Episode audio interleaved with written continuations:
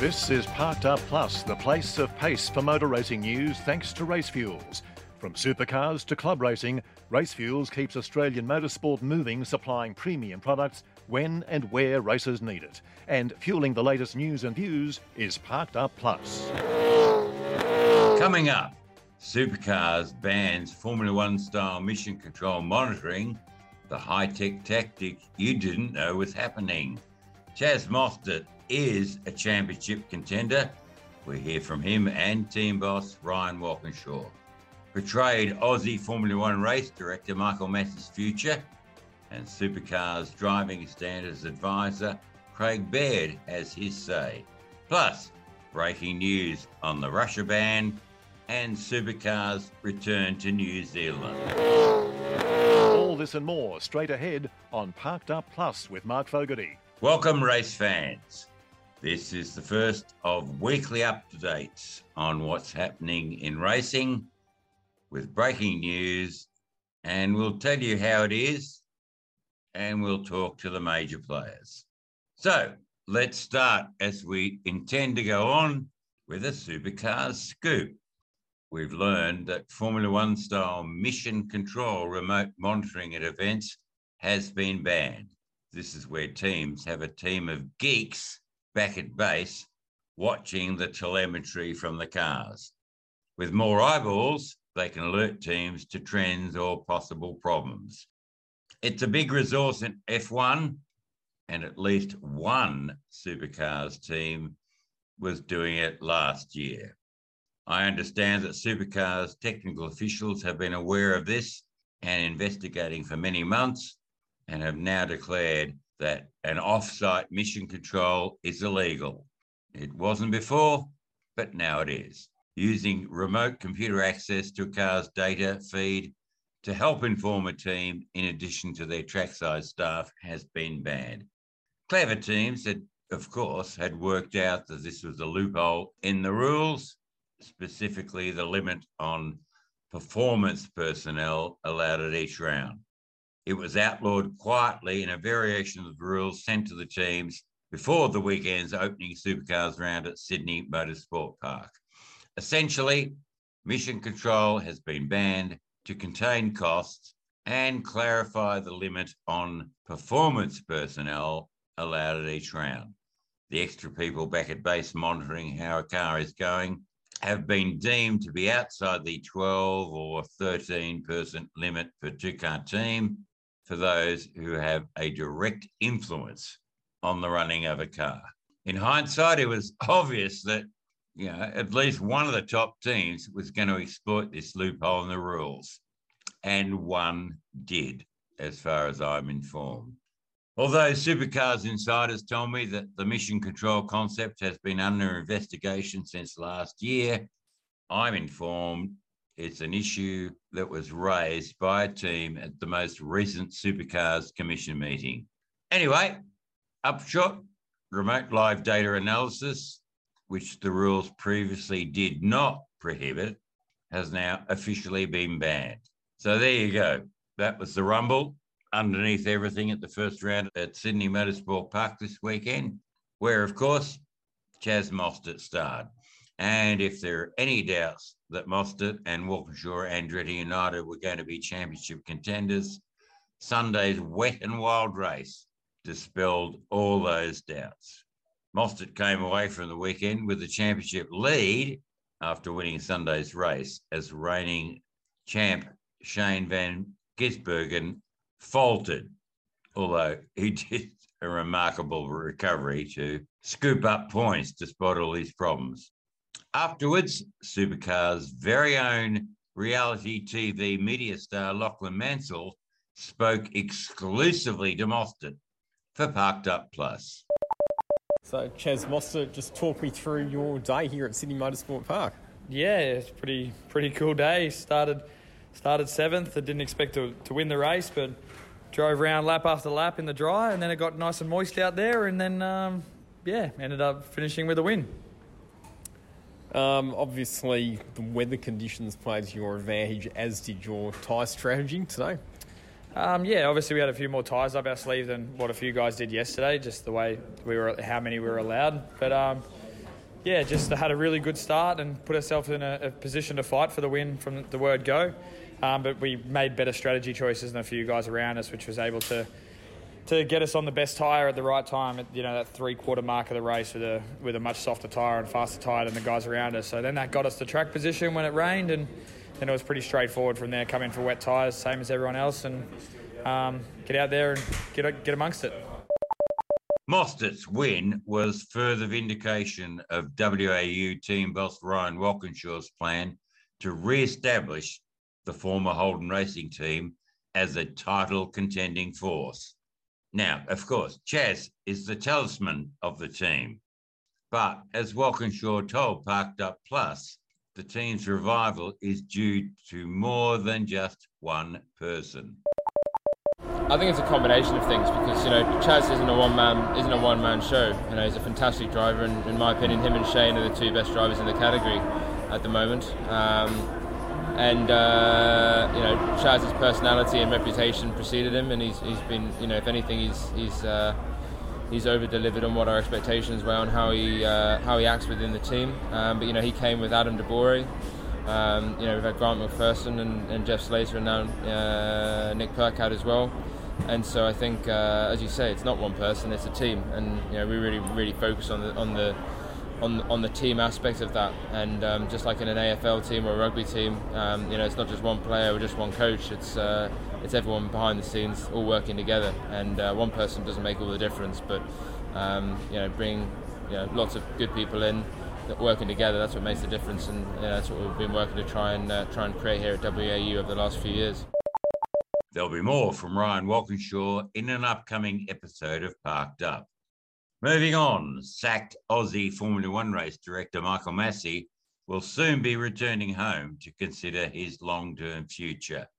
My information is that Masi is negotiating his exit from the FIA and won't, will not accept a sideways move to Formula One track safety delegate. The fallout from the Abu Dhabi Grand Prix is going to impact race controls around the world, including more security on decisions in supercars. Driving standards advisor Craig Baird tells us he is in no doubt Masi was thrown under the bus by the FIA. Absolutely, absolutely, he has. So he didn't do anything wrong. He is running that race as a race director, and he had the power to do what he did whether people like that or not, he didn't do anything outside what's legally available to him. The problem I have is if they want to tighten their rules up, give him a wingman, give him support. Don't all of a sudden go, now we need two race directors, a hub in London of mm. 10 people with all. Race control, generally, in most parts of the world, is so far behind technically of the race teams. How, how are they supposed to compete? Interestingly, Baird reckons a lot of Formula One's adjudication problems would be solved by adopting supercars' track limits system. Track limits in Formula One just blows me away, and I've had so many chats with Michael on it. We are so far ahead of the rest of the world on track limits because we use a simple thing called a transponder and we put timing loops in that instead of working for qualifying on the start finish line, work on how wide you run off the track. And it triggers it and in practice and qualifying deletes your time and in the race gives us a, a, a number um, to work with whether you're in track limits or not.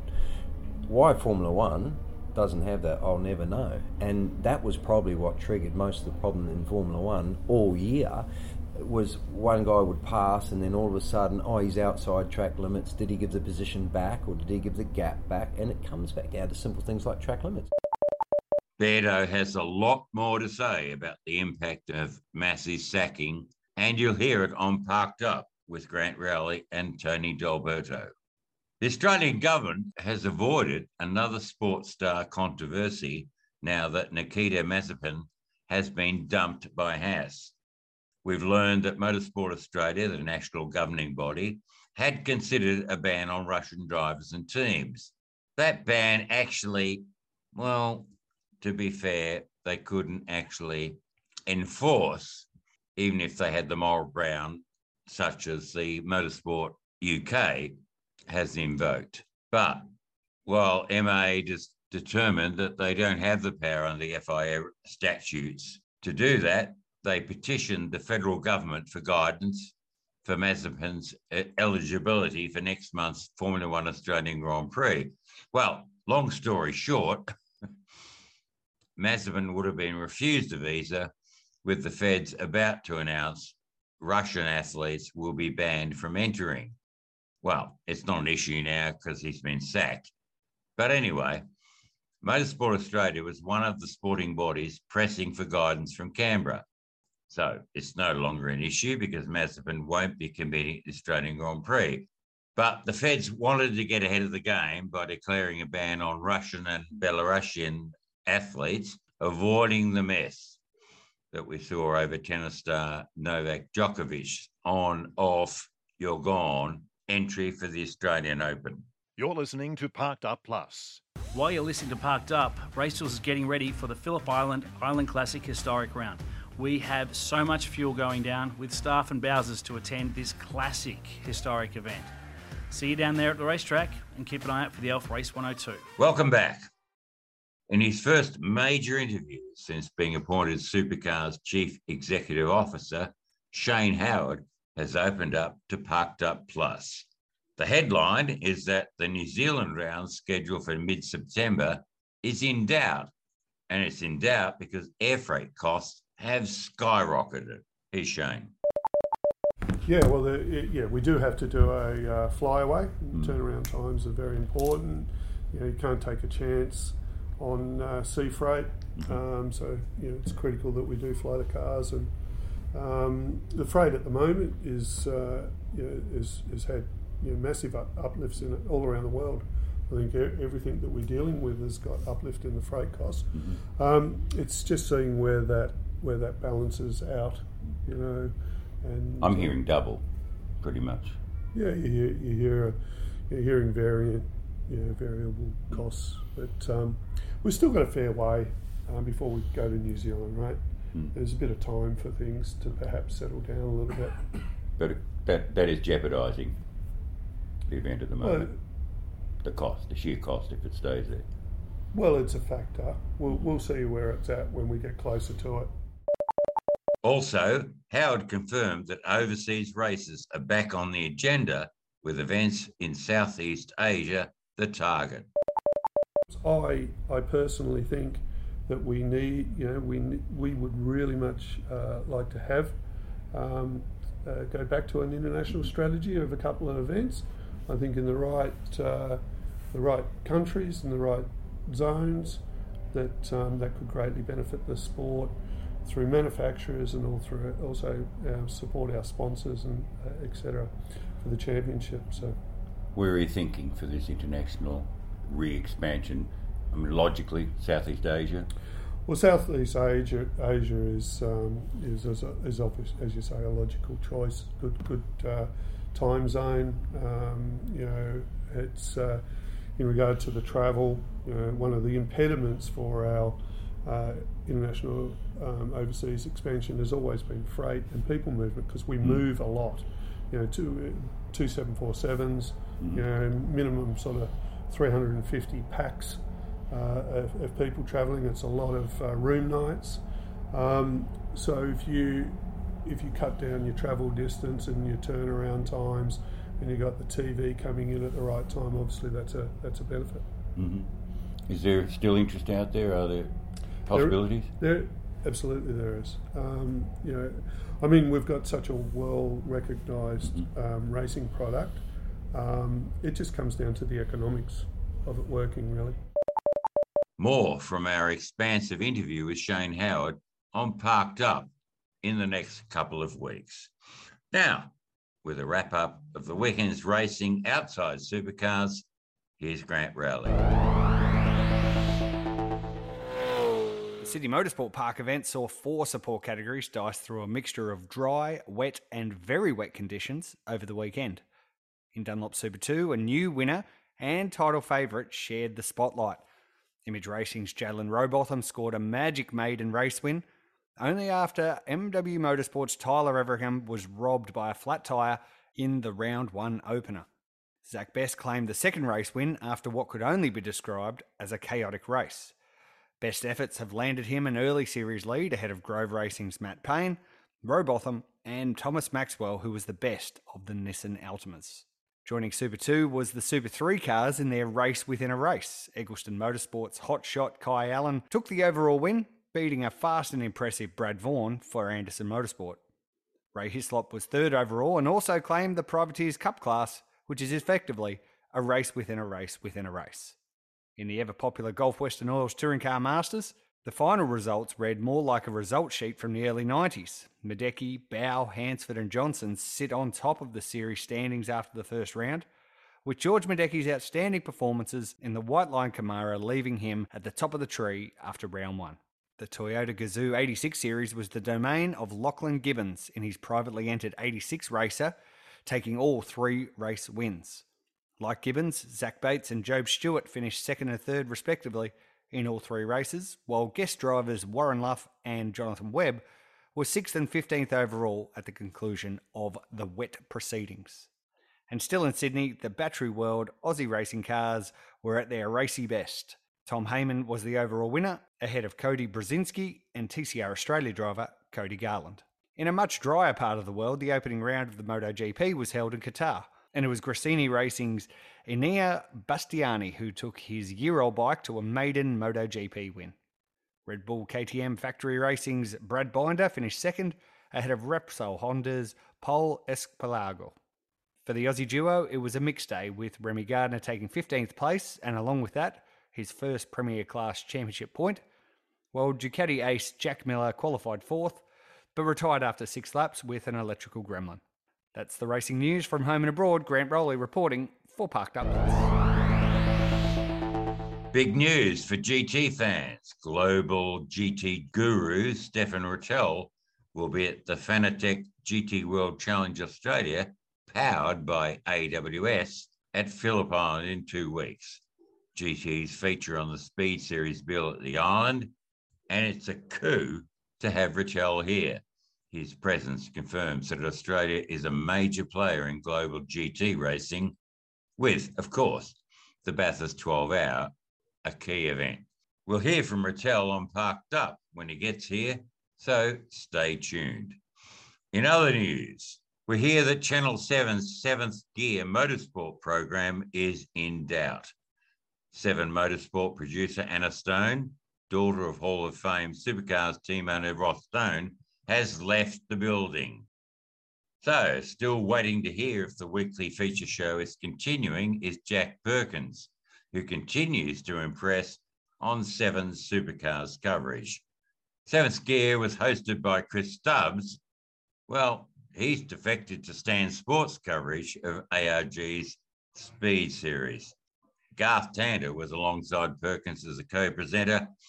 The future of that show, we don't know. Okay, so if Labor wins the South Australian election later this month, the Adelaide 500 will be back, penciled in as the final Supercars round in early December. Supercars is hanging its hat on Adelaide's return. Otherwise, it has a big dilemma. The Newcastle Street event isn't going to happen in May, and if Adelaide returns, it'll have to be shoehorned into the calendar in a like an August to October slot.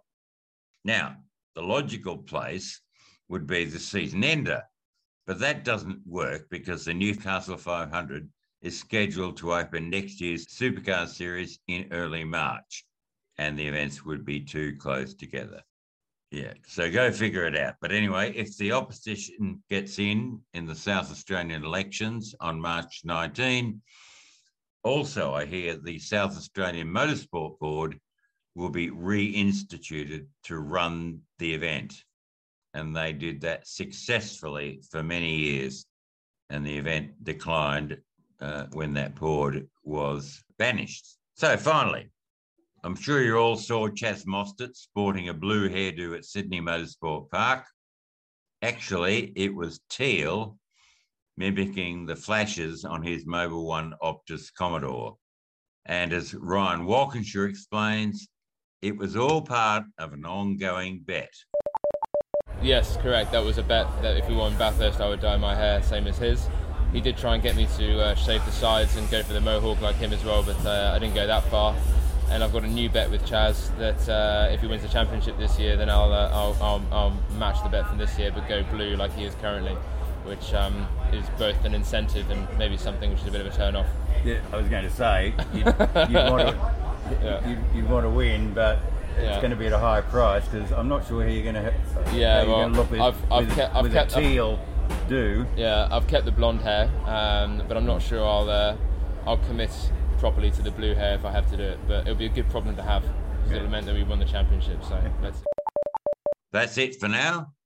Back this time next week with the latest news and views on what's happening in motorsport. In the meantime, tune in to Parked Up with Grant Rowley and Tony D'Alberto for more discussion and debate on local and international racing. I'm Mark Fogarty. Thanks for listening. You've just listened to another Network R production.